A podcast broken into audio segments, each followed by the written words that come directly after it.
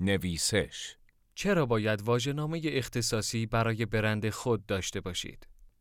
زمانی که درباره محتوا صحبت می کنیم، به واقع در حال گفتگو پیرامون تعداد زیادی واژه ایم که ترکیبشان می تواند نظر، منظور و هدفمان را به مخاطب انتقال دهد.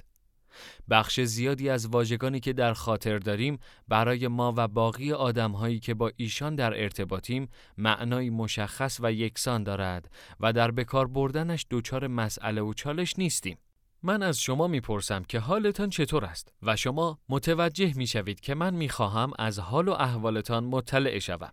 هرچند که لحن و زمینه گفتگو یا همان کانتکست می تواند بر معنا تأثیر بگذارد اما نه تا این حد که مخاطبم که شما باشید فکر کنید که دارم از شما درباره غذایی که دیشب خوردید سوال می کنم.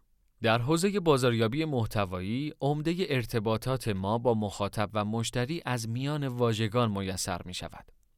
ما به سمت مخاطب خود مقاله، کتاب و غیره، صدا، پادکست، مقاله صوتی و غیره، تصویر، ویدئو، استاپ موشن و غیره پرتاب می کنیم و در پس هر کدام انتظار ایجاد تأثیر و ادراکی در مشتری داریم. در بسیاری از مواقع موفقیم و این موفقیت را از دل گزارش های مختلف و با کمک ابزارهای گوناگون بیرون می کشیم و به آن پی می بریم. در برخی مواقع اما آنچه مد نظر داشتیم حاصل نمی شود و به آنچه می خواستیم نمی رسیم.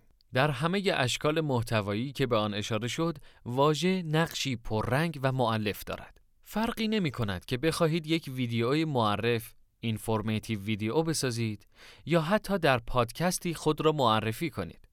هر جا سخن از مکالمه و ارتباط است، واژه خودنمایی می کند. من در این مقاله نه بنای آن را دارم که تمام مشکلات ارتباطی که از طریق محتوا حادث می شود را بشکافم و نه راستش را بخواهید توان و امکانش را دارم. می خواهم به تجربه نویسش به موضوع مهمی اشاره کنم که اهمیتش شاید در زبان فارسی بیشتر از هر زبان دیگری باشد و آن لزوم بهرهمندی از چیزی به اسم واژه‌نامه اختصاصی برند است. در ادامه توضیح خواهم داد که چرا این واژه‌نامه می تواند به شما در خلق مفاهمه بیشتر و بهتر با مشتری و مخاطب کمک کند و چگونه می توانید دست به خلق و ایجادش بزنید. کجا دنبال معنایی برای عشق می گردی؟ بیایید از همین سروده محمد علی بهمنی آغاز کنیم. کیست که بتواند عشق را معنا کند؟ انتزاع در بسیاری از واژگان فارسی چه آنهایی که ریشه فارسی دارند و چه غیر قوقا می کند. ادبیات ما به تایید متخصصین این حوزه چندان روراست و سرراست نیست و پر از ایهام و تعبیر متفاوت از واژگان در بسترهای مختلف است. من اشراف کافی به زبانهای غیر ندارم. اما محدوده مطالعاتم نشان داده که در زبان فارسی این مسئله شایع و پرتکرار است. شاید در محاوره و گفتگو با حلقه نزدیکان این ایهام نه تنها مسئله ساز نباشد که حتی محلی برای ایجاد کیفیت بهتر برای ارتماطمان باشد. در زمانی که می‌خواهیم با حجم وسیعتری از آدمها به خصوص آنهایی که با ویژگی های شخصیتیشان آشنا نیستیم ارتباط برقرار کنیم، احتمالاً این مسئله می‌تواند مشکل ساز باشد. یک مثال در این حوزه می توان آورد که کمتر آدم کتابخانی می تواند که آن را تجربه نکرده باشد. مواجهه با کتابهایی که آنقدر سخت نوشته شدند که مخاطب از فهم و درک محتوای آن در میماند. اینجاست که ما محتوایی تولید می کنیم که عملا برای مخاطب بی محتواست. محمد علی بهمنی مصرع بد را اینگونه سروده است که من این واژه را تا صبح معنا می کنم هر شب. مخاطب ما آنچنانی به ما درگیر نیست که برای فهم قرض و منظور ما شبش را به کنکاش سپری کند. این وظیفه و رسالت ماست که ساده و صادق و سالم سخن بگوییم و واژه پردازی کنیم. برای نیل به این مقصود گام های مختلفی را باید طی کرد که به زعم من یکی از مهمترین و در عین حال فراموش شده ترین این گام ها اتکا به استانداردی در واژه پردازی است. در ادامه توضیح خواهم داد که چرا و در نوبه های دیگر به شرط حیات در مورد باقی مواردی که به ذهنم می رسد خواهم نوشت. واژه‌نامه اختصاصی برند چرا و چگونه بگذارید در توضیح این موضوع از تجربه خودمان در نویسش استفاده کنم. یکی از مشکلاتی که مدتی درگیرش بودیم و هنوز هم تا حدودی با آن دست به گریبانیم نحوه خطاب کردن مشتریانمان بود. ما نمی‌دانستیم که مشتری نویسش را چه بنامیم. مشتری محتوا، برند، کسب و کار مشتری این ندانستن محصولش عدم انسجام در مکاتبه و مکالمه و مراوده من با مشتری ها بود و بدون آن که بفهمیم و راهی برای اندازهگیریش داشته باشیم هزینه هایی را به ما تحمیل کرد. این concept تنها یکی از ده ها مثالی است که هر کس در نویسش برای خطاب کردنش از واژه‌ای مختص خود استفاده می کرد. آمار موتورهای جستجو به ما می‌گوید که مقدار جستجوی بازاریابی محتوا به مراتب از جستجوی بازاریابی محتوایی بیشتر است و کیست که نداند اولی اشتباه و دومی صحیح است. با این حال عمده همکاران و افراد فعال در این حوزه به قاعده عادت و یا بازخورد دریافتی از موتورهای جستجو هنوز برای اشاره به موضوع content marketing از دو واژه بازاریابی و محتوا بهره می‌گیرند.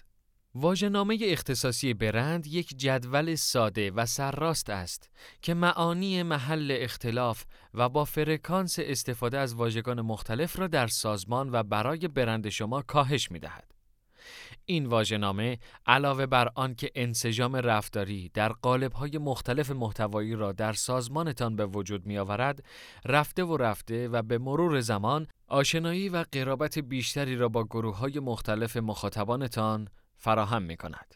کافی است در ابتدا آن را ایجاد کنید و در گام بعد الزام استفاده از آن را برای پرسنل و اعضای تیم خود تشریح کنید. پس از مدتی که چندان طولانی نخواهد بود متوجه می شوید که تا چه میزان در گفتمانتان سهولت ایجاد می شود و حتی مقاصد بازاریابیتان با اعدادی جذابتر محقق می شود. اعتراف می کنم که خود من نیز به اهمیت و کارکرد واژه‌نامه اختصاصی چندان معتقد نبودم. اما تجربه کردنش برای خودمان و یکی دو مشتری و دریافت بازخوردها باورم را تغییر و الزامش را بیشتر از همیشه برایم مسجل کرد. با ماجرا سخت برخورد نکنید. واژه‌نامه تخصصی برند می تواند و می باید بخشی از استراتژی بازاریابی محتوایی شما باشد. هر جا که سخن از استراتژی و ملحقات آن به میان می آید، تصور به سمت کارهایی سخت و پیچیده می رود. بگذارید اعتراف دیگری بکنم. خلق یک واژه‌نامه اختصاصی برند نه به تخصص عجیب و غریبی نیازمنده است و نه بناست زمان زیادی از شما بگیرد. من رسیدن به این جدول را در سه گام تعریف می کنم. کشف در محتوای تولیدی خود چه آنچه روی وبلاگتان منتشر می کنید و چه پاسخهایی که به تیکت های پشتیبانی می دهید دقیق شوید. تعابیر پرتکرار را بیابید و بفهمید که تا چه میزان بین نفرات مختلف در استفاده از واجه ها اختلاف نظر و رویه وجود دارد. آنها را در جدولی یادداشت کنید. فهم پس از آنکه مفاهیم را کشف و استخراج کردید سعی کنید منظور و نیت کسب و کارتان را در مواجهه با آن بفهمید. این ساده ترین کار شما خواهد بود. چرا که لازم نیست برای فهمیدنش ادیب به معنای دانا در حوزه ادبیات باشید. فقط باید به حوزه تخصصی کار خود آگاه باشید. فهم خود را از آن مفهوم بنویسید. ساده، شفاف و حتی آمیانه. مهم آن است که بتواند آن تعبیر توسط دیگرانی نیز فهمیده شود. استفاده جریان استفاده از کلمات جدید را در سازمان به وجود بیاورید. اگر محتوایتان را به کمک نویسش یا هر کجای دیگر تولید می کنید، جدول را در اختیارشان بگذارید و بخواهید از آن استفاده کنند. از هر کسی که به نوعی مستقیم و غیر مستقیم با مشتری و سایر مخاطبین کسب و کارتان در ارتباط است، بخواهید که از آن جدول در بهسازی فرایند ارتباطیش بهره بگیرد. اصلاح در دل کار با تغییر مواجه می شوید و اگر شدید خوشحال باشید چون راه را درست آمدید و حالا باید فرایند اصلاح و توسعه واژه‌نامه خود را در پیش بگیرید. برخی را حذف، برخی را اصلاح و گزینه های جدیدی را به آن اضافه کنید. کل بازی همین است و چنان شیرین و جذاب است که از انجام دادنش لذت خواهید برد. بخشی از دیکشنری نویسش را از طریق لینک های مربوطه ببینید. همینقدر ساده می‌توان این زیافت را برگزار کرد. پیشنهادی برای خواندن و تجربه کردن مدتی پیش و با همکاری روژان که از همکاران کار درست نویسش و از بلاگرهای قدیمی و به نام ایران است، پروژه دیکشنری تخصصی بازاریابی را در بخش راهنمای نویسش آغاز کردیم. منبع ما HubSpot است. اما صرفاً به آن بسنده نکرده و از منابع دیگری نیز بهره بردیم. پروژه به کندی اما با کیفیتی درخور توجه در حال نشر است. ما در این پروژه سعی کرده ایم که برای خود و مشتریانمان ساختاری ایدئال و تا حدود زیادی قابل اتکا برای واژگان پرکاربرد در ادبیات مرسوم بازاریابی ایجاد کنیم. اگر به آن نقدی یا نظری در مسیر بهبود آن دارید با ما در میان بگذارید. همچنین این پروژه می تواند به مسابه یک نمونه برای شروع کار نگارش واژه‌نامه اختصاصی برندتان به کار گرفته شود.